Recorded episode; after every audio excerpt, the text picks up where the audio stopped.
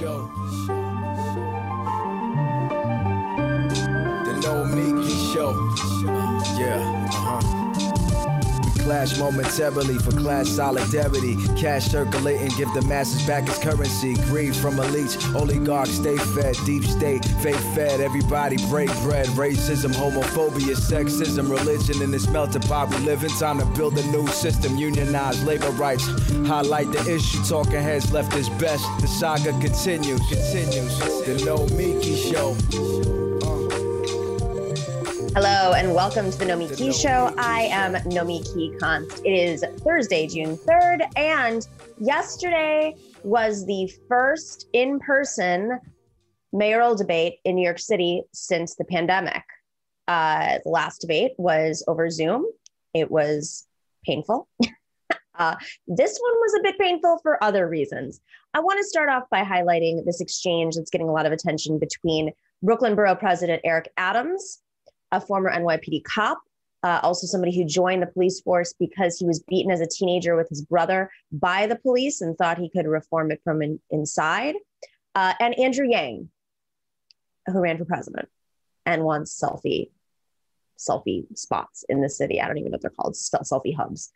Uh, let's let's let's play this clip. We need to turn the page on the people who've been running our city into the ground for the last number of years.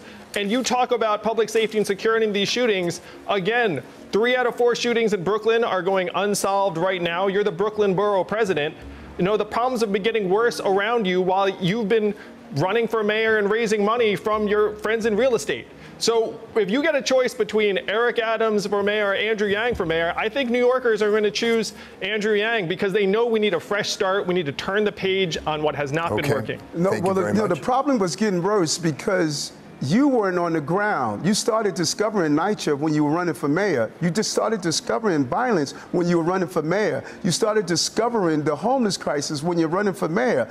You can't run from the city, Andrew, if you want to run the city. I was here on the ground for 35 uninterrupted years. You know you were not. And so let's be honest about that. So why should we trust you now? You may flee okay. again during a difficult time. I never fled the city. I protected the city. I wore a bulletproof vest for 22 years and protected the children and families of this city. You cannot say anywhere near that. All right, thank you. Mr. Yang, quick 15 second response. Sure. Eric, we all know that you've been investigated for corruption everywhere you've gone city, state, even Barack Obama's Department of Justice investigated you. You've achieved the rare trifecta of corruption investigations.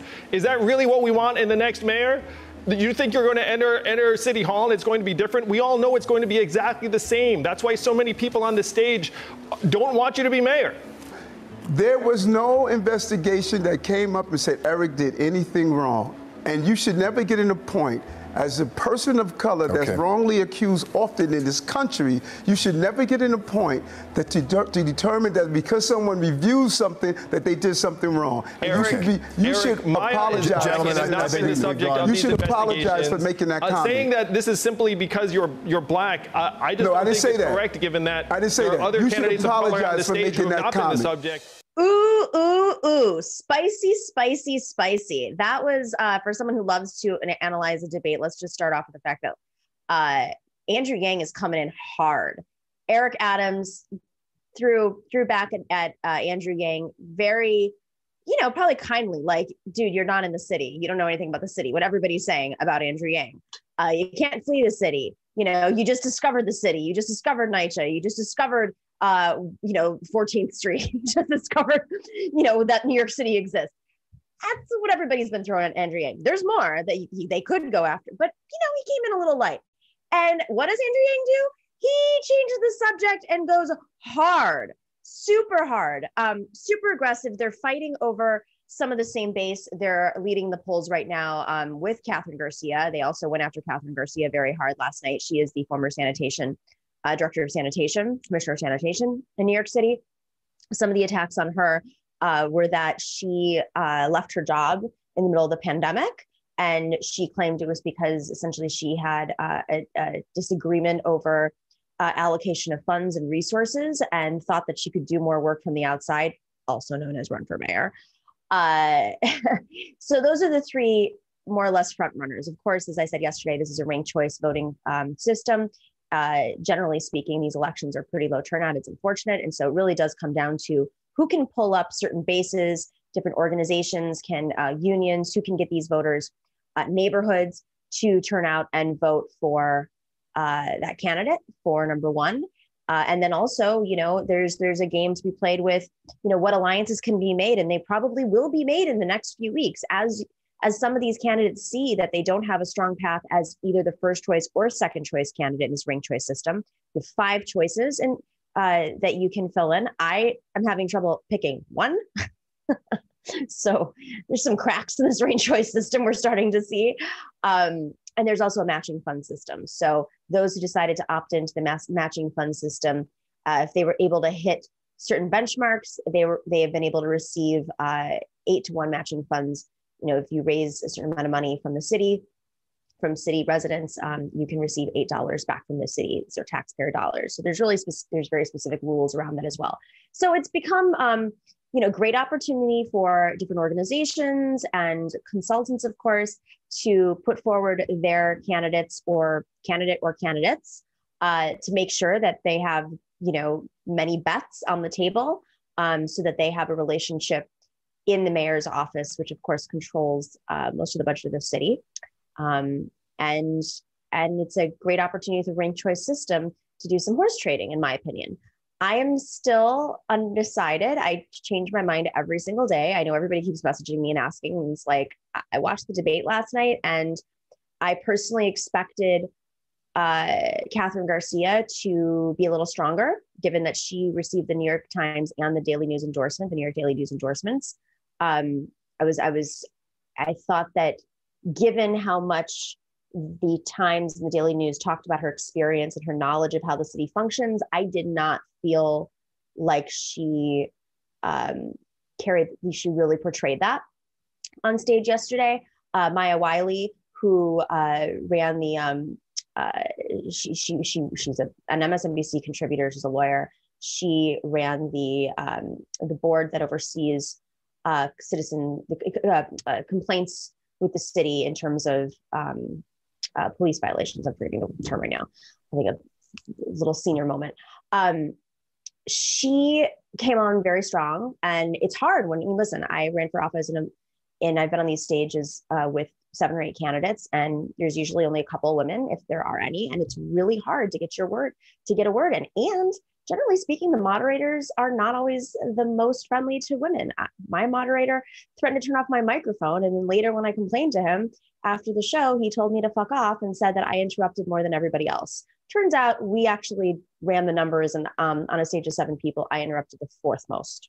So there's some sexism there. So I think that um, some of the criticisms of her interrupting or talking too much, you know, that is partly because if you don't do that, it's not that it's not fair that she ran the clock extra long. It's that, I mean, she went over the clock. It's that if she doesn't do that, someone's going to come in. So you have to come on strong as a woman candidate because if you can't, they're gonna, they're just gonna bombard you. Somebody from the left, somebody from the right, maybe even the moderator uh, will come in and try to shut you off, or, or even threaten to shut off your microphone. Um, but I think that she she definitely shined on the stage. Uh, it was it was surprising. Dianne Morales, who's had a lot of criticism over her campaign drama, um, the unionization that didn't exist, the firing of those who tried to unionize. Um, and and a little bit more about her progressive record, whether or not she's progressive, because uh, she voted for Andrew Cuomo and worked for a charter school, et cetera. Um, she didn't really have a breakthrough moment. I think she was just trying to, you know, stay just stay above the water at this point. Uh, Scott Stringer, who has also had his own uh, drama in the last few weeks, Scott Stringer is the comptroller for the city. He is the only person on that stage who has had truly um, any sort of city, he holds citywide office. Uh, he audits the city, so it's it's a very important role um, in the city, and he uh, is is has definitely has the most experience on that stage, um, other than Eric Adams, and you know he had a, a sexual uh, harassment allegation, an assault allegation um, lodged against him by somebody who claims to be a former intern. There's been a little bit of reporting around um, the facts of that case. Uh, it's definitely shifted his campaign drastically. Um, many organizations that came in and supported him have taken back their endorsement. Um, they've also done that with Dianne Morales, many of these organizations. So, you know, you're seeing kind of how how the attacks spook the left. Um, with that being said, the teachers union and some of the other unions are standing in support of Scott Stringer. I think he performed pretty well yesterday. I, mm, you know, I watched this very closely. It's two hours of debate. The first part of the debate was aired on TV. The second part was online um, only. And I think that Scott Stringer had, um, for Scott Stringer, who, you know, as of right now, I'm not supporting. Um, I believe that he came across in on a stage of many people who have absolutely no government experience. He had kind of a, you know, a relatable, like, I, I've been doing this a long time. This is actually really how it works. And like these people don't really know what they're talking about, but not in a kind of stunning way. More just like, listen, guys, this is how it really works. I've been doing this for a long time. Um, these are talking points. This is, and it was a calming feeling, in my opinion. Um, I think Ray McGuire actually stood out very strong. Ray McGuire is the former Citibank executive. Again, these are not endorsements. I have to make it very clear. This is an analysis of how they performed. So please don't come at me and say I'm supporting Ray McGuire. Um, I think he came across really strong. And I think that's one of the reasons why many people, including Bloomberg himself, thought that he would be the Bloomberg of this race. Uh, Shaun Donovan, the former housing secretary, uh, a few breakout moments for him were when he talked about how he's managed a budget that is bigger than anybody else on the stage had, had managed, including the New York City budget, given that he uh, was a housing secretary under Obama.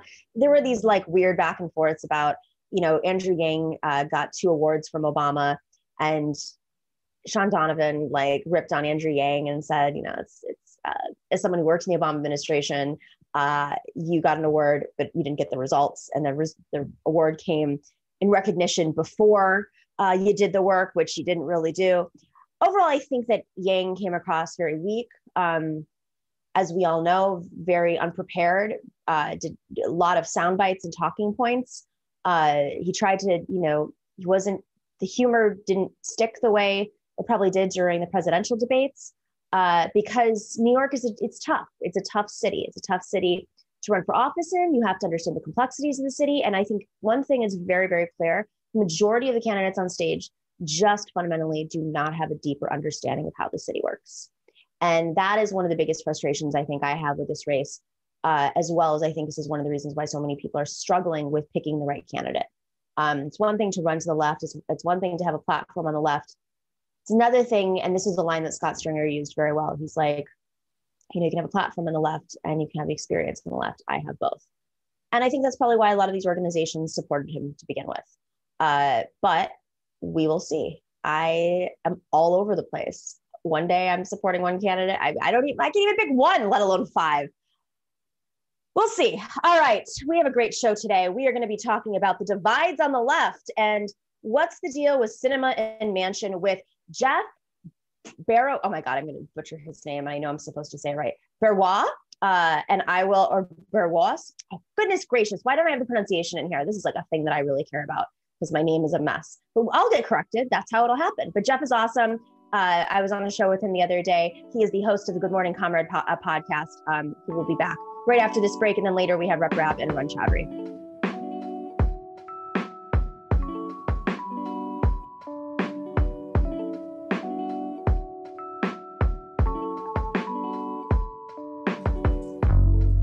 Welcome back to No Key Show. I butchered your name, Jeff, and then I went back into the email and I read it. Jeffrey Barrois. you, got, you, you, you first stab at it, you got it right though, which is I did? Know, as a as a difficult name haver, I think we we know the struggle is real. The struggle. I'm real. I care about these things. Um, I also studied French for like a, like a good chunk of my life, so I, it's the least I can do is is honor. But you know, everything becomes Americanized. Uh, sure. So funny. Like there's a. I was I was talking to somebody. Um, well, first off, let me just say you're the, the you're the host of the Good Morning uh, Comrade podcast, and of course, a member of DSA. So I just want to throw that out there. Uh, but while that's up there, so people can go check it out, I uh, I'm Greek, right? And uh, there's some lawmakers in New York that there's a few state senators that are Greek. Um, and so when I'm talking to people that are not Greek, about them very often because it's New York politics. They're like, who? And because I say their names with a Greek accent, and they don't even say, because this is a very common thing in Greek American culture. Like, we speak one way to the Greek people and another way to like the non Greek people. And they're like, who are you talking about? And I'm like, I don't want to say their names because I don't yeah. say what I was talking about. And and it's just it's like a common theme. So um if I ever got like like I've just gotten used to Barrios all the time oh, just yeah. because it looks exactly like it would be like barrios like in spanish but yeah it's it's just this little switcheroo of the o and i i get you know kimi knost i mean it's just like oh i love it it's great um they can't even get Nomi. Like that's like the, the I'm I'm like Comey. I get whatever. This is so boring. This is like talking about your dreams. Um, it's like only thing that you and I understand, and unless we had like the same dream together. I'm sure there's some difficult name havers out in the in the, in the audience. I think so.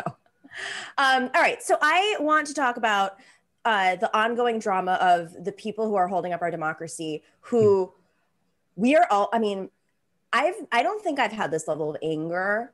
Uh, in a while over politicians because you just kind of expect them to do a certain thing but like this is just so egregious in my mind it just we know Manchin i think everyone knows Manchin but we also understand the dynamics and how hard it is to kind of like break through the Manchin complex in west virginia but Kyrsten Sinema, um, you know I just think that she's a complete and utter sociopath. And like in a city full of sociopaths and an industry full of sociopaths and in the media world full of sociopaths, like it really takes a lot to be like, oh, chief sociopath is Kyrsten Sinema right now.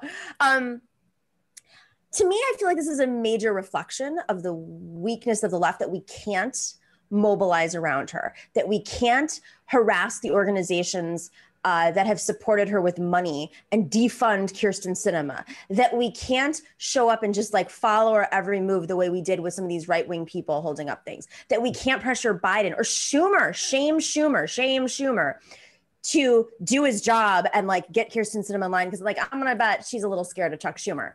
Mm-hmm. But to me, this is more of an indication of not the the insanity that's happening in Washington as much as it is how the left is so fragmented right now, which is not new. Like that's always happened in history. But like we're just are, we're all over the place. We're just like that, this, that, that, that, that. Um, and we're not like, okay, this is something that we could actually, if we use the pressure points and power map this out, we could actually do something, and it would transform democracy. Yeah. Um, Michael Brooks used to talk about, uh, you know, rest in peace to, you know, really great, one of my favorite commentators. You know, unfortunately, never got to meet the guy, but he used to talk about an emotionally intelligent, uh, mature left, and essentially a left that can uh, like have disagreements which are inevitable it's the left right it is it is an alternative to the status quo that can have these inevitable disagreements without screaming at one another and treating each other like like dogs and, and like i don't want to be like too like kumbaya, let's all come together about this because these differences that we have are very, very real and very, very sort of concrete in a lot of ways. However, if we can't at least recognize that we're in the same sort of broad side of a lot of these fights, then then we're we're sort of in, we're in a lot of trouble. I guess is what I could say. Um, I want to just play this clip because uh, I, I have a follow up to that question this clip of Kyrsten Sinema, I believe it was yesterday, or at least it went out yesterday. Um, and more, a more perfect union uh, posted. Our dear friend uh, mm-hmm. Jordan, who's a friend of the show, um, is over there. Well, as folks in Arizona know, I've long been a supporter of the filibuster because it is a tool that protects the democracy of our nation rather than allowing our country to ricochet wildly huh. every two to four years back and forth between That's policies. really interesting the idea of the filibuster was created by those who came before us, the United States Senate, to create comity and to encourage senators to find by. Can, can, you just pause one second? I'm sorry. Yeah, yeah, of course, of course. So, so she, she's she's talking about comity in the Senate, like uh-huh. amongst these like elite um, people who are represented by you know who, who essentially are funded rather and represent millionaires and billionaires. So like the comedy that they're sort of like coming together and and sort of like having this very very like amicable senate congeniality whatever is comedy in the interest of the people that are funding them That exactly. is so absolutely like No, we don't want that kind of comedy. We want we want conflict. We want to disrupt that. I'm Yes. sorry to interrupt, but No, like, no, no. It's that's that's great. Yeah, go for it. Go for it. We can go. Keep going. And while there are some who don't believe that bipartisanship is possible, I think that I'm a daily example that bipartisanship is possible.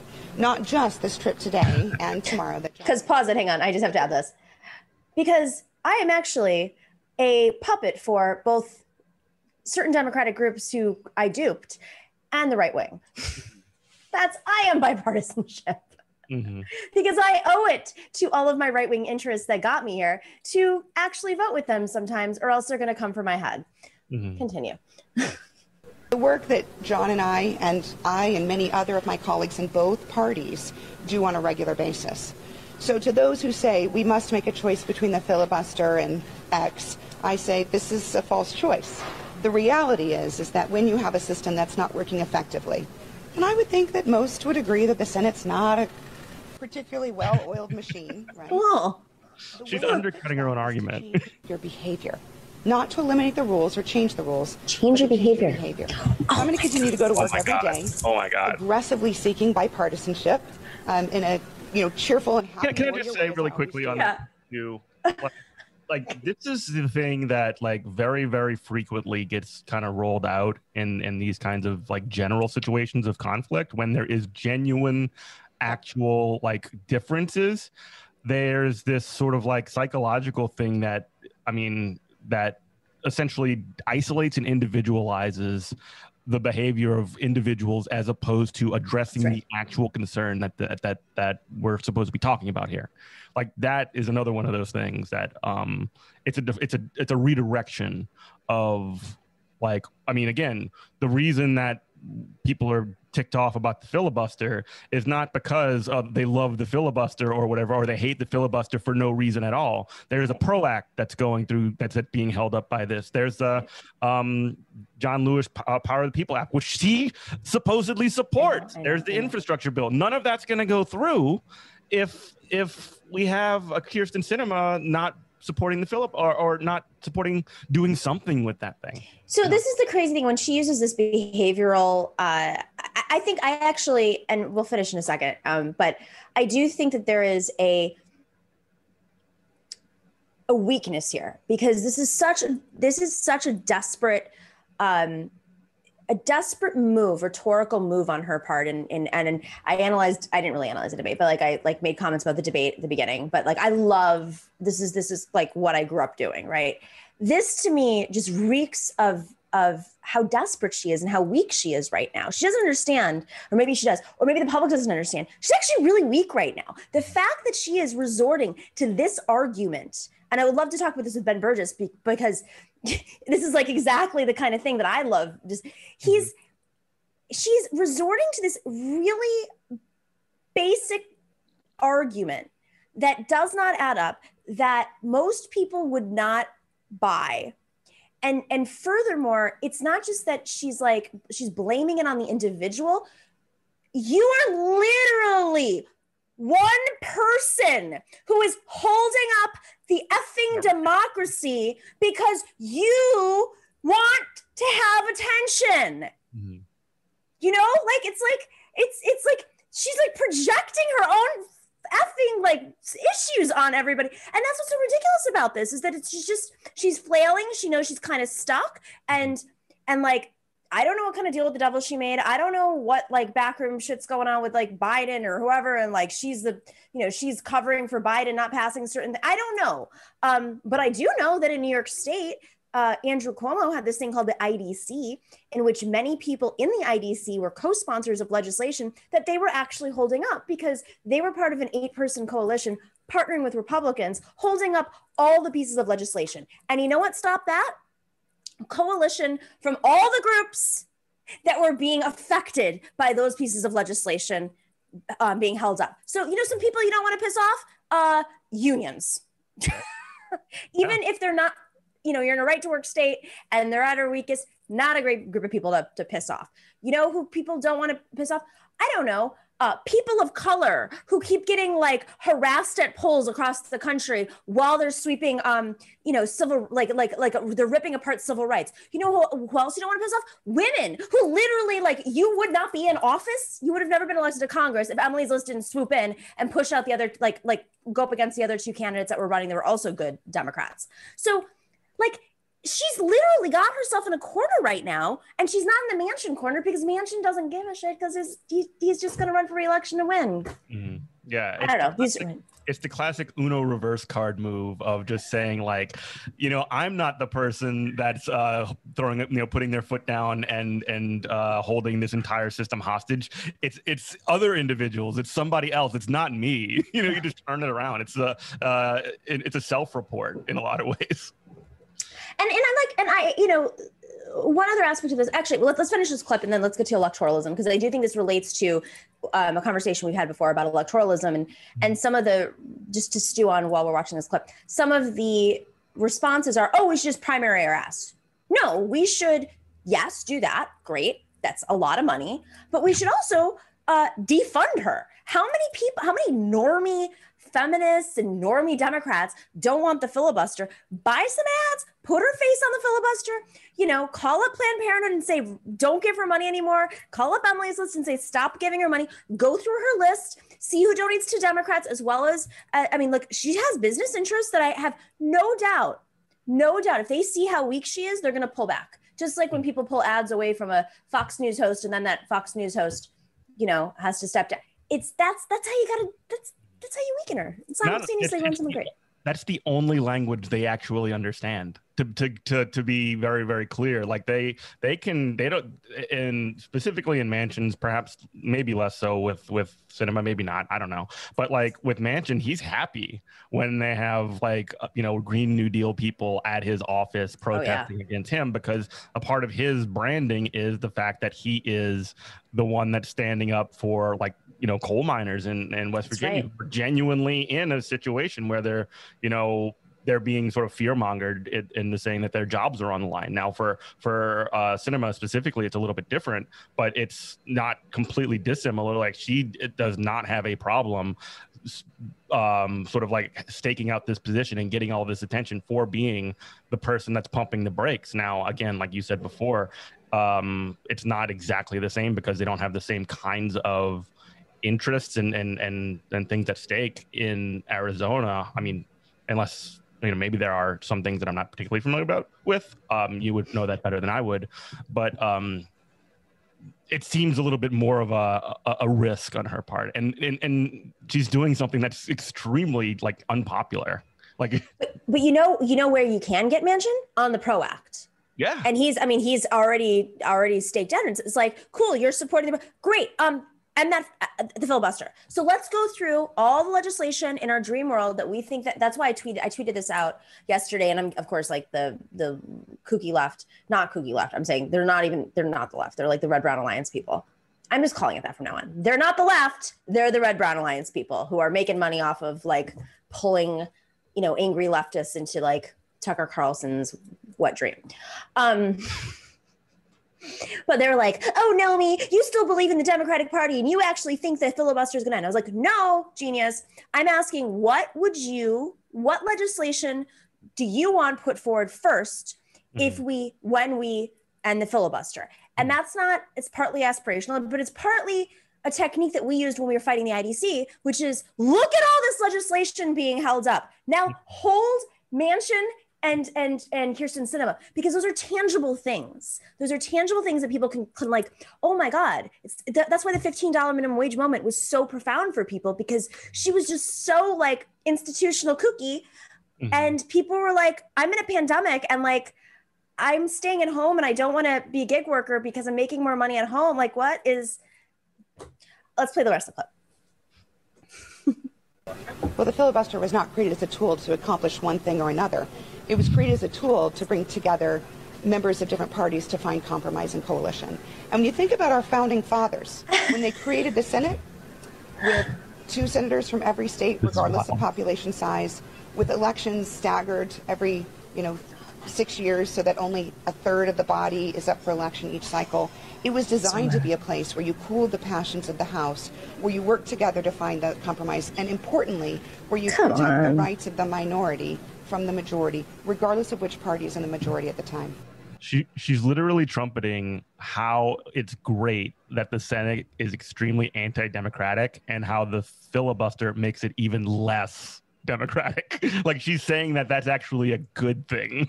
She's like, just in case Iowa elects a Democratic senator, we're just gonna make sure the populace like don't come in and oh my god, this woman, this woman, I'm I'm I hope whatever bargain with the devil that she made Mhm. is worth it. I don't know what could possibly worth be worth that. I mean, she's not gonna be president. No. She's like Karen in chief right now. I hate to say I never use the word Karen. I think it's really sexist.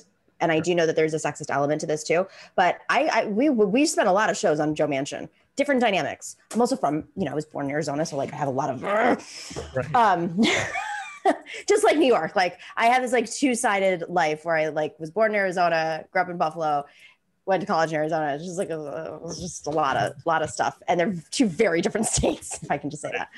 Um, all right, wait, wait. So we have about five minutes. I I want to um, I want to discuss the electoral element of this because when we talk about the splits on the left and and just kind of full picturing it here, so we have this electoral situation in which we have two senators who are holding up a lot, um, and and you know, and people are like, oh, well, they could vote against it, sure, and Chuck Schumer could do his job, so like, great. But that's why it's uh, important for us to stand in solidarity and work as a movement to pressure the people on the power map and the people that move those people on the power map in certain ways.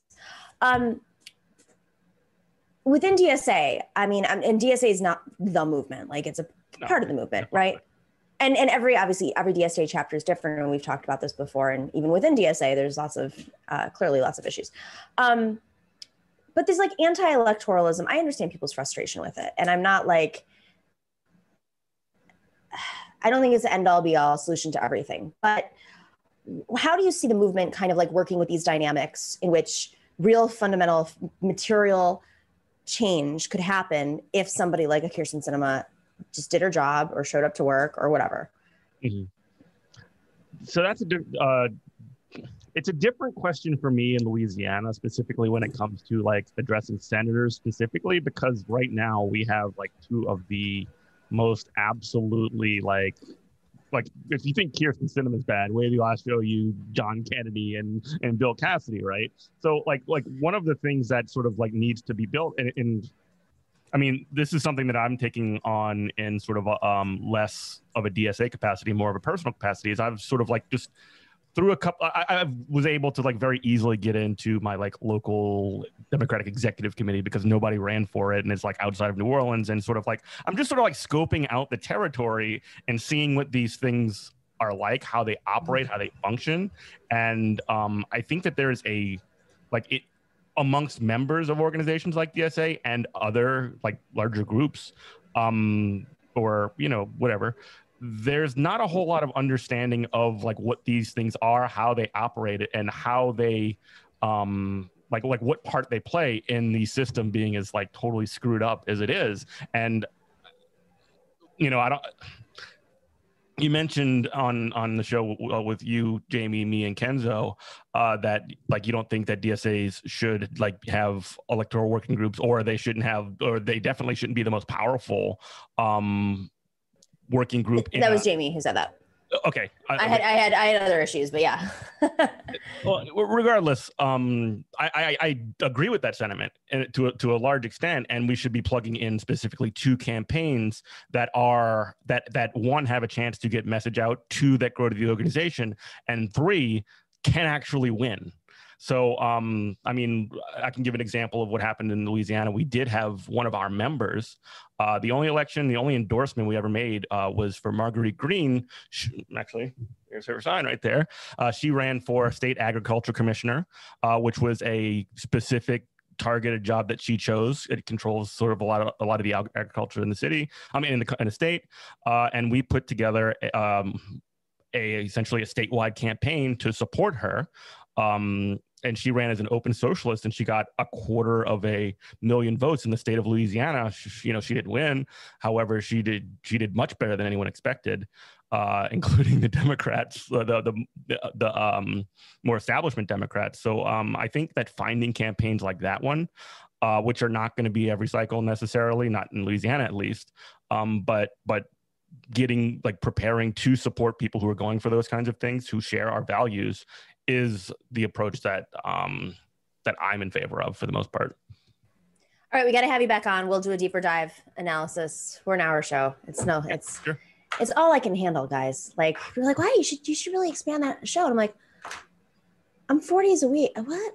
So great job. Yeah, sure. For- Love having you on. Super interesting conversation. Um, uh, go check out Jeffrey Barrois. yeah, um, I uh, I stream live at eight o'clock on Central Time on uh, YouTube. You can find us on YouTube, Twitch, etc. And you can also check out our.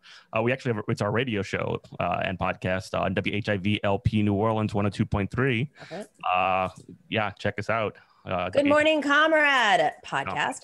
And I love that by the way. It's so it's so brilliant. Um and so that would be central time is what is that Eastern? I, I use Uh, Eastern not because like I love Eastern, but I can do the math between the West Coast and the East Coast. You could say the same thing about Pacific. Central always Nine confuses o'clock me. Eastern. Nine o'clock. Nine Eastern, o'clock Eastern. Central. All right, go check it out. Watch it live. Watch it. Yeah. You know, listen to it uh, in in reverse. Um, whatever. Post. What am I talking about? Like later. What's the word I'm looking for? The VOD. Some some people need to be scripted. Well, thank you so much for having me on. I really appreciate it. Thank you so me. All right, I'll see you soon. Come back on. Take care. All right, guys, we will be on demand. Dorsey's like on demand. Thank you. I don't, you know, it's like I'm, I'm revealing myself as an old lady. It's just happening. Um, we will be right back with two people who are older than me. Sorry, guys. Rep Rabb and Arun Chaudhary.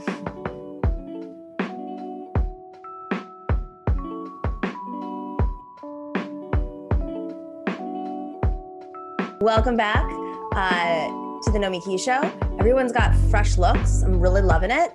Arun's hair is like super sophisticated. I don't know what's going on there, but you're like, you're super European fab. I'm blonde.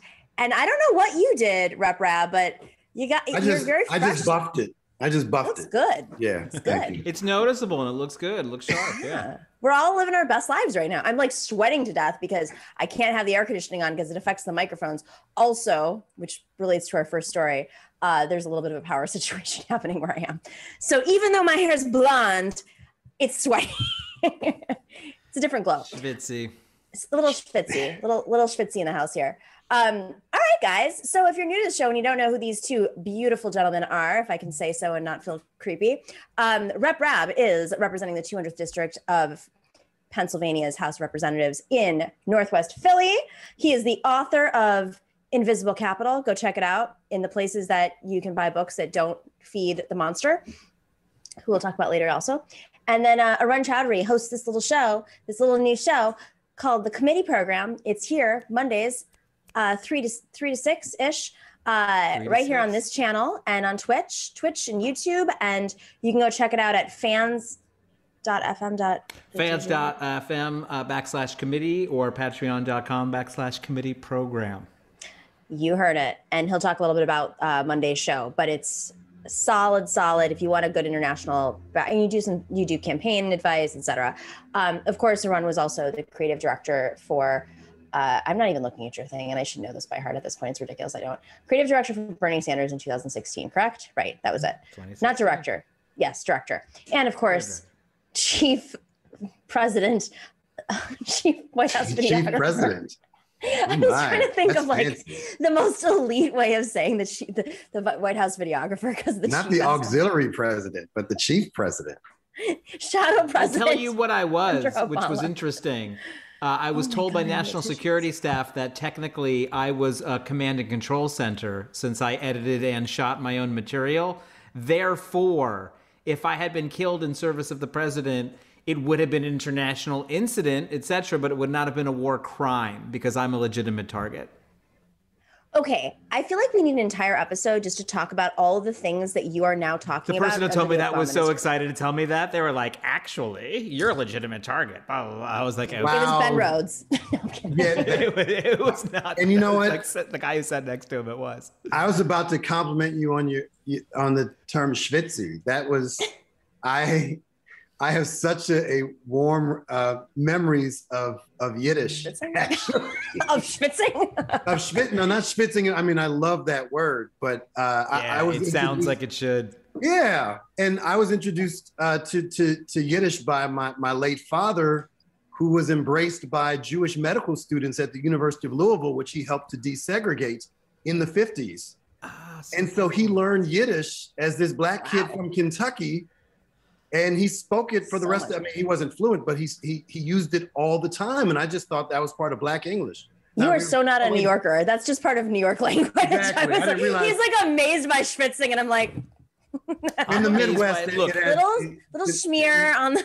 we have to do, do a whole episode just to actually unpacking your family because we have oh artists, we have WPA, we have this is A a, lot, like, yeah. there's a lot going on. No, it's it's like it's like a great because he's also a genealogist. So, um, yeah. Uh, speaking of Schmitz, wait, I can I just add one more? This is I know we have to talk about real things, but I was on the phone with my best friend, who I always talk about on the show because she's my wife now, and we decided to move in move in together and raise children together, and then just never we're, we're heterosexual women. No, there's just like we just decided like that's just much easier, much easier in life. We're just doing that. That's how we're I'm working on a bill on that. Oh my God! Can I testify? this is a whole. I've been getting a lot of hate mail about my um, beliefs about certain things lately that I've come out about. Um, so, anyways, I use the word jalopy because I'm having an issue here in Puerto Rico, which will tie into kind of the situation. Um, I'm here in Puerto Rico still, and I have there's a rental car car crisis. I don't know if you guys know nationwide. I thought it was just Puerto Rico because there was a tourist crisis here where everybody and their mother decided to come down here uh, at one point of the pandemic, thinking it's spring break, and so all the housing was being booked up, and I had a really tough time finding a place to stay that didn't cost a fortune. Um, while I'm working here. And I'm very familiar with the island, having worked here a ton. And then um, when I went to get a rental car, because I'm driving around the island all, all the time, it was like extraordinarily expensive. We just had to suck it up and like book it. It was like, a, it was just not fun. So then I go to extend the rental car and they're like, yeah, we, we can't, we're, we're, we're out of rental cars. Like, what do you, what do you mean you're out of rental cars? The island is out of rental cars. What do you mean? Turns out there's this rental car crisis happening nationwide because before the pandemic, a bunch of rental car companies went under. And then like during the pandemic, was, everyone was like, we can't go anywhere. So we're going to get in the car and go to like the cabin or whatever. Um, and they didn't have enough of these chips that were being produced, blah, blah, blah, rental car crisis. So I decide I'm going to buy a jalopy while I'm here. And my best friend goes, a what? A jalopy. Do you guys know what the word jalopy means, right? This is a Yes. very long version of Yeah. Figuratively, right? it's a A jalopy. jalopy. Yeah. It's like a shitty car that Right. can Yeah, like an old beat up, bucks. like kind of like you know, but dependable kind of thing. Yeah. How is this controversial? I How turned is it into a whole thing. controversial? What is the origin? Is there an no origin idea. story I that we looked don't it know up. I couldn't find it. It was like a French thing and then like a thing in Mexico. There's no weird, you know, this. It, it's a jalopy. How do people not know what a jalopy is? I think it's generational. I haven't heard the word in years, but I grew There's up. certain words that have a racist mouth feel, and some and sometimes it's not based in anything, but but you're still there with it in your mouth. And I think this might be one of those situations. Wow. I was like, what did I Racist say? mouth feel. Is there's a meme there. Please Yeah. let me amplify it. All right, guys, I'm sorry. That was a lot of chatter about nothing. Um, so I am in Puerto Rico and I am literally schwitzing like crazy right now. And um, I wouldn't, I, part of it is because uh, there have in the last, I mean, okay, so as many people know after Hurricane Maria um, and Irma, the island was dealing with power issues. I was here for a good chunk of it. It was real fun uh, to not have cell phone service on all of the island, and and then eventually just in San Juan for a while. No power. Still to this day, there are places that still have tarps on their roofs. Um, AOC tweeted out about her grandparents' house that she didn't receive. Um, her grandmother's house did not receive the funding that was supposed to be allocated to um, to through Trump's uh, FEMA aid. Lots of issues, right? Uh, so, so what's the solution? Um, the you know the governor at the time uh, was part of the statehood party, the right wing uh, party here, and he one out of three Puerto Ricans showed up in the streets in 2019, the summer of 2019, based on a chat that leaked in which like they atta- they like the, his inner circle attacked everybody and their mother in the most disgusting ways. Okay, so one out of three Puerto Ricans showed up in the streets and demanded he resign, and in you know a few days he essentially stepped down and resigned, and then his then somebody who he had appointed became the interim president or governor, and then somebody else became the governor. Bottom line is the first interim governor is now the governor of the statehood party. So instead of being like, oh, maybe we should go a different course and like maybe not go to the right, oh, nope, here we are to the right. And guess what he does? He decides to privatize the power authority. I mean, I love Joshua Potash, but I would love to pull up somebody who's um, Puerto Rican uh, just because, you know, he's amazing and a great ally. But I want to, if we can, here, I'll put a name in and we can look up Bianca. It's Bianca, not yeah.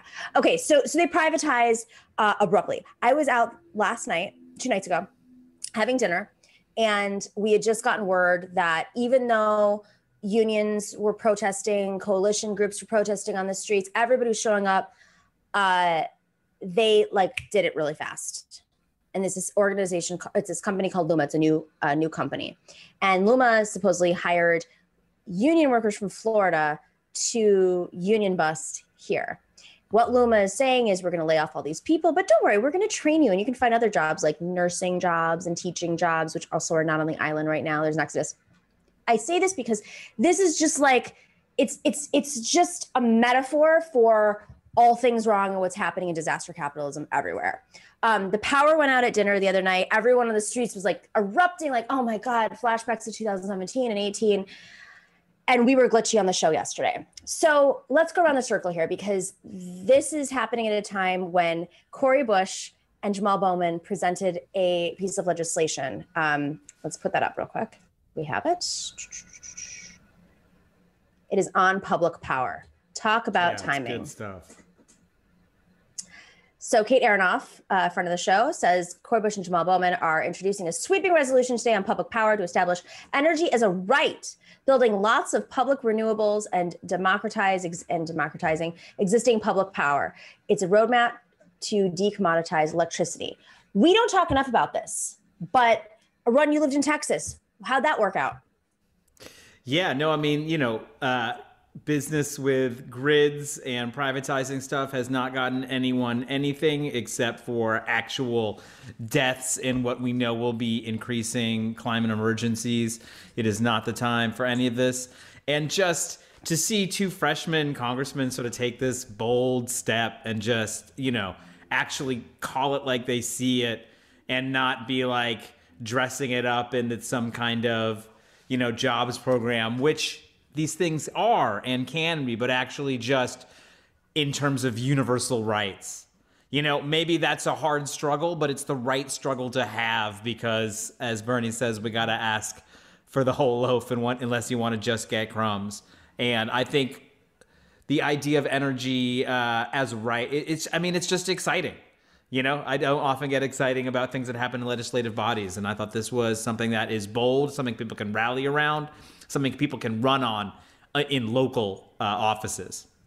So, just as a follow up to that, run um, in Europe, uh, how is this like crazy that that that the that the global South and um, and and many cities in America in, in in the Americas, I'm going to say just just in general, are privatizing their power grids? You know what? And Does I, and I want to say, I want to say it carefully. Like, like the thing that we do in America is we're not afraid to sort of treat our people the way we treat other people. They don't do that in Europe. So with inside the gated walls of Northern Europe, yeah, energy is sort of a right and it's strangely cheap and maybe gas costs a lot, but that's good because you shouldn't be driving anyway and you have all of these alternatives to it. But even inside of Europe, the way that they treat the European South, the global South, as an energy market to short over and over again, uh, as you know reasons just as much as America to cause coups in just a different set of countries. It's, it's not the ones that we do. Uh, you know, uh, energy still uh, dominated by the global north, whether it be in North America or in Europe, is an absolutely unfair game in which in which companies are subsidized to deliver to the richest people the most energy. They did ban fracking, to be fair, early on. to be fair. To be fair, Rep Rabb, uh, how prof- I mean, can this happen in Pennsylvania? Can we take this legislature by legislature? Uh, yeah. I mean, look, the. I mean, I, I love what these folks are doing in Congress. It's so exciting. Um, it's you know, it, it's on a much larger scale than what I, I, I and other uh, progressive electeds, the few of us that that you know exist in the Pennsylvania legislature, are seeking to do across the board. This is what we need to do. We, we have to we have to err on the side of being bold and visionary and humane. Um, and we can do it in substantive ways. It does not have to be hashtag legislation. It can be really meaningful, comprehensive stuff and you know what? The reality is, most legislators, regardless of where they are on the political spectrum, they, they phone it in. If you look at the majority of legislation that's pushed through, it's model legislation. Now, there's good model legislation, and then there's shitty model legislation, but um, it's still somebody else's stuff. So if it mm. works, great. And what I think works uh, are in alignment with my progressive values what the Republican majority in Harrisburg, where I work, think what works is, you know, uh, election audits, and they're taking junkets to Arizona to figure out what's happening there. Works is a subjective term, but when you infuse meaningful innovation, and I, this is what I call civic innovation. I used to teach it at Temple University before I, I became an elected official. Um, you have the ability to unleash the collective creativity of the larger populace. It doesn't have to be um, um, uh, created by those of us who are in elective office, but we can amplify it, we can tweak it, we can advocate for it in meaningful ways. And that affirms all the kind of collective wisdom and expertise of people who've been working on the front lines in all of these different areas. And I want to mention that, you know, I represent part of Philadelphia, one of the oldest cities um, in the country. Um, our legislative body has been around for 100 years before the founding of our country. It's so it's been around for a long time. Our Speaker of the House was Benjamin Franklin. All right. So our first Speaker of the House. So we have a real august um, kind of history in one sense. But there's not enough innovation going on where those of us who care deeply about changing kind of structurally what works and not just unionizing Amazon workers. We don't need Amazon. Like there should not be an Amazon. There should not be billionaires. There should not be predatory industries or tax incentives that allow for predatory industries to exist in the first place. So the idea of acknowledging that energy is a public good and a public right. Um, Pennsylvania is one of only two states that has a green amendment to our state constitution that codifies environmental stewardship. Well, one of the ways we can can actually double down on environmental stewardship in a state that is a um, exports a lot of energy, including fracked gas, um, is is by uh, giving it to the people and creating a, a means by which we can have community wealth that fosters this type of uh, employment and uh, energy uh, generation that also serves our environment. We can do this, and this is definitely what I'm working on in Pennsylvania, and I have colleagues who are doing this in states across the country. Look, they thought we couldn't give everyone electricity, right? And obviously, like this caused one of the biggest economic booms ever was the electrification of America. So that's right. We just got to keep bringing this stuff up. And Philadelphia is home to one of the oldest municipally run um, gas works. So Philadelphia Gas Works is technically owned by the people, but it is gas, which is shale gas, which comes almost exclusively from fracking, which um, we have we have seen. Um, Mother Jones did a great expose around this about just how dangerous uh, um, uh, shale gas is actually in the homes, not just in the fracking. Oh yeah, yeah. without a doubt. But Yeah. actually on the consumer thing. And when I It was a out of yeah.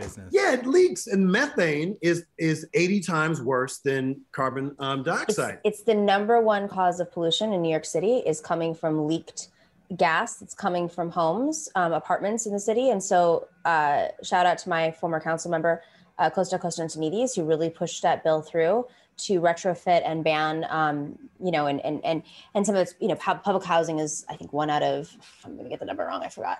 One out of eight New Yorkers, I believe. Um, but basically, there's enough public housing in it, it, it, the city of Boston. There's enough people who are living in New York in public housing that that is equivalent to to the city of Boston.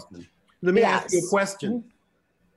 If we know that these leaks are happening in these old cities with these crumbling infrastructures, and we know there's gas leaks everywhere, but it is prohibitively expensive for these for-profit entities to dig up these, you know, these old roads and so forth to actually address the leaks.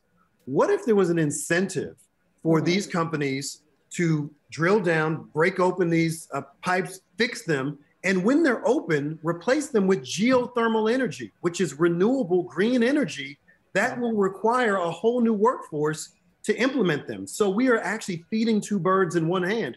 We are shutting down the leaks in these old Yeah. infrastructures, and we're creating new jobs by replacing that infrastructure with geothermal under our cities. Is that something that is um, uh, that seems like a win-win to me. What do you think, Naomi? It's almost like we need to get rid of the filibuster and pass the infrastructure bill, and this is phase two. Go ahead, Ron. Sorry. No, I'd say step three on that is then require anyone who put to, who digs up anything to have to lay down fiber, even if there's no source for it, even if they Yeah. don't know where it's going. Just like if you want the privilege of ripping up the street, you got to put some fiber. It doesn't cost you anything. Nobody's mad. If you want to disrupt my show and me loud all day long, because that's usually what happens when I'm doing from. I'm like, oh, they're drilling something in front of my house, or today you want to be in crystal down a tree. 4K while that's happening. Just absolutely. Hundred percent. You know, it's all about uh, compromise. Okay, total switching. I, I have to talk about this because um, it's just like so whatever's happening in the world right now. I don't understand. It's like so classic and yet so like ethereal in a weird way. Um, I didn't know who. Oh God, I'm an Asian. Okay, Grimes. I'm not gonna say that I didn't. Grimes is a musician or a computer program. I don't know who is. A Um, pop culture sensation. is she married now, or I don't know what she identifies as. Is is, is she married to Elon Musk now, or I, their partners? They have a child. Let's just say that their child is a symbol, like the name is a symbol. I don't, whatever. Um, it's like super hip to just like really kind of live in this like computer programming world where everything's like AI and we're going to the moon, and meanwhile, like communism is, you know, you guys understand. This is actually communism. So she had some hot takes uh, that are getting making the rounds right now about communism, which um, I think we all know where we stand with Elon Musk. But let's just let's play this clip because as much as I want to make fun of it, I do think it's like emblematic of something that's happening on the right right now, which we should be concerned about. What is this filter? What is going on? Here? I have a proposition for the communists. It's not a filter. It's. Um, Okay. So typically, most of the communists I know are not big fans of AI. But if you think about it, AI is actually the fastest path to communism. I can't. So, if implemented correctly, AI could actually theoretically solve for abundance. Like, we could totally get to a situation where nobody has to work, everybody is provided for with a comfortable state of being, comfortable living. AI could automate all the farming, weed out systematic corruption, thereby bringing us to as close as possible to genuine equality. So basically, everything that everybody loves about communism, but without the collective farm. Because let's be that? real, enforced farming is really not a vibe. Okay. We went from collective farming to enforced farming. yeah. Not a vibe. You know, it's not a vibe. Went from the Soviet Union to like the Khmer Rouge in like two two seconds from her there. Uh, but like Was that real? that, that's real and that's really her. No, no, Uh, that is so that's real. really That's dumb. why I brought this up. This is the world's richest man's partner, who's a musician who has millions and millions of followers, trying to influence the kids. That communism is this is this is actually they're not saying communism is bad, which is interesting because that's what Fox News is saying. They're saying oh, this is actually communism for the kids who just like picked up Communist Manifesto for the first Weird time. like, techno ago. authoritarianism is communism. Nobody worry. And the one thing, of course, she leaves out that would be left out in this AI thing is people, which is the point of socialism, is to have a democratized economy and not what we have now, which is a sort of strange little collective of tyrannies. Uh, but the thing I want to say is I don't think she really understands AI, right? Like AI is not like this this like it's not what we've been sold, right? AI is is this really imperfect and sort of stupid and very specific set of technological things. It's not creating an artificial brain. It's not making things that mimic real thought. Maybe someday we will, who knows? But that's not actually what this is. We're just I don't know what she thinks we're doing. We're just making more ways to share photos. Uh, and, you know, that's the innovation that we see. We're not figuring out ways to have robots grow our food for us. There's It's like not AI journalism now, which is extremely concerning to me. Um, it's like a way bigger trend than people are even aware. you know how many stories we read that come out of AI journalism. I believe it. Sometimes you're reading this thing because you, you clicked on some of accident and you're like, I don't believe a human is behind this. No, no, but it's like it's it's even at like real publication. Oh, whatever. Well, you know Um, what the great equalizer is? Um, there's something called new media and blogging. It's the great. so What year are ago- you in, Craig?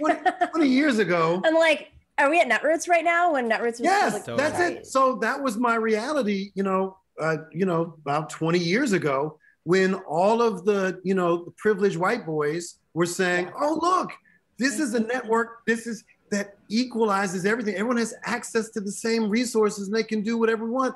And so, uh, they me need and a money. few other, you know, uh, folks who are not quite of, of, of that ilk were like, yeah, not so much. And they were really upset. They were really upset that we injected issues of race and gender and sexual orientation and class into these things. Like, no, none of that exists online. There are no barriers. This is the same kind of uh, hackneyed argument um, uh, that we, we've heard in, in previous iterations. Uh, there is no. it's before there was an algorithm too, and and then once they realized, oh, there's money to be made here. Remember, remember when Facebook was like, we don't know how to monetize, and so that's how they had to kind of figure out. It was like you you went from Mark Zuckerberg, who's exactly like my age, you know, being a. I mean, I was I was part. I was. It, I mean, this is I am Mark Zuckerberg. So it's, it's I was in college. So it, like we got it like two months later after Harvard, and it was just such an, an, a fascinating like offline I'm, i don't know if i'm giving this away Arun but i was talking to one of your friends who's working on something with you right now and regarding ai and i was like oh my god i don't want to talk about this. But i was like it's like when we all thought facebook was going to you know save the world and actually in some ways it did at the time. It was you know the, the arab It's spring. made things possible that weren't possible, especially for movement driven politics, 100%, you know? but the negatives that come out of it is like is it a net neutral? So is there a net positive to uh, aside from Grimes is there a net positive to ai opposed to net negative or is it just like all negative or how, how are we how and the other thing is how how idiosyncratic do we think Grimes is, or how much are they emblematic of something that I think we touch on sometimes on on the show, which is that we have just sort of inherent belief that young people are drawn towards a cosmopolitan democracy, and it just might not be the case. You see here everything that seems sort of shiny and attractive actually being a bit authoritarian and anti democratic, and nonetheless, that is what makes it attractive. Uh, and, you know, that might be sort of eccentric and off kilter now, but I think we're going to see more and more of this, more of the youth flirting with the right wing, whether that be through environmental, pure blood, pure water, pure air weirdness, or whether it be through some of this technological kind of worship. I think we're going to see more young people embracing far right extreme views. what i'm concerned about is um, the opposite of what she's saying she's like mocking farming and the reality is there's a huge movement in communities across the country and the world uh, where i am right now to get back to basics of farming because the privatization efforts the the the infrastructure has been completely depleted through austerity and there's an absolute connection It's you know, destroying the earth. it's destroying know, the earth just- yeah. Yeah like they there are no local all the farms here were ripped to shreds and so people decided to get back to basics because because austerity when i say government the government that had been under austerity was not able to provide like really basic things like water and food. And so there's a huge movement in puerto rico and across the world to get back to basics. So i'm like how does this go up against grimes's theory of like nobody wants to do oh cool so when the power is out like i know they're into solar too but they're not great at solar elon musk. So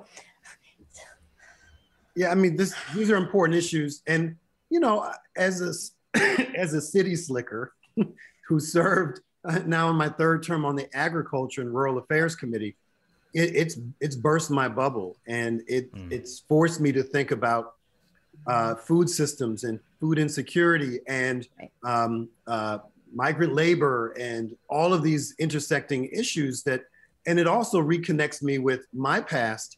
Look, I, you know, as a black person, I wouldn't be here if it wasn't for an agrarian economy. Uh, my ancestors were mined for their skilled labor, skilled labor, because there's a myth that, you know, black folks who were pulled from West Africa and other parts of the continent came over just with, with their muscles and nothing else. But we, we had been um, uh, cultivating rice, which was the actual biggest cash crop in the in colonial America. It was bigger than cotton.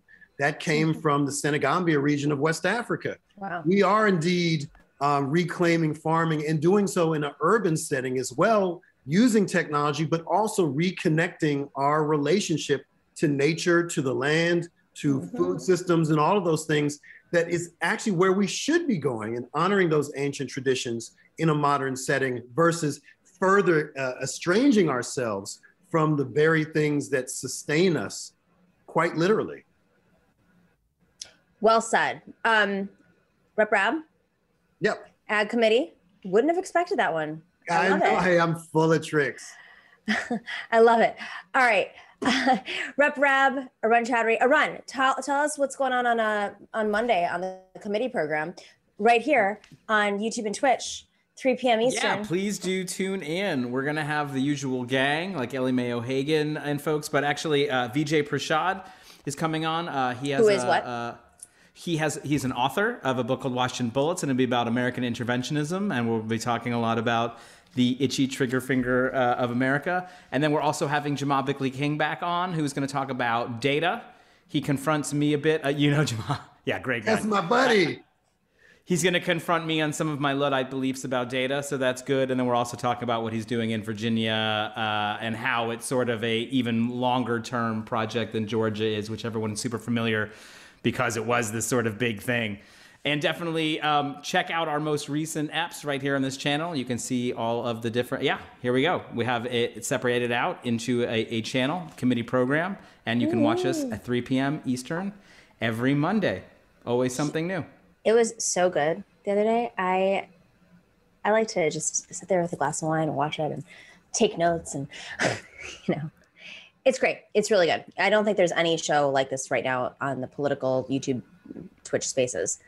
Most things I'm watching are just like people ranting into the cameras for hours and hours and I'm like can I just say I think that that is exploitative. I think that these platforms are pushing people to just like give their lives for hours and hours and hours and hours and hours and it's usually more it's it's it's easier for folks who you know don't have families aren't married haven't like you know acquired as much debt over life. And it's it's extremely exploitative. And um and of course the most privileged people are able to do that for hours and hours and hours and hours. It's i it wears you down. It only lasts so long. Um i think Yeah. you know, Rep Rabb, if I can lobby you, I know some some of the stuff is happening federally, but I would be really happy to like figure out how to do this at the state level to find a way to to uh, rein in on some of these tech companies from that that perspective. That it's really beating people down. And and you know it's one thing for like us to be beat down. It's another thing for young kids who just want you know to to say something have a space to talk about. It takes so long for them to get verified to make money off of it. And um so and that's why actors had unions. That's why unions came about. But simultaneously there's a real gender class and uh, of course racial dynamic in, in terms of who is being propped up and who is watching i know i talk about this all and the time And who's letting this be the way that it is? I mean, we are the public. We own the fiber. We own the internet. Like we own this bandwidth.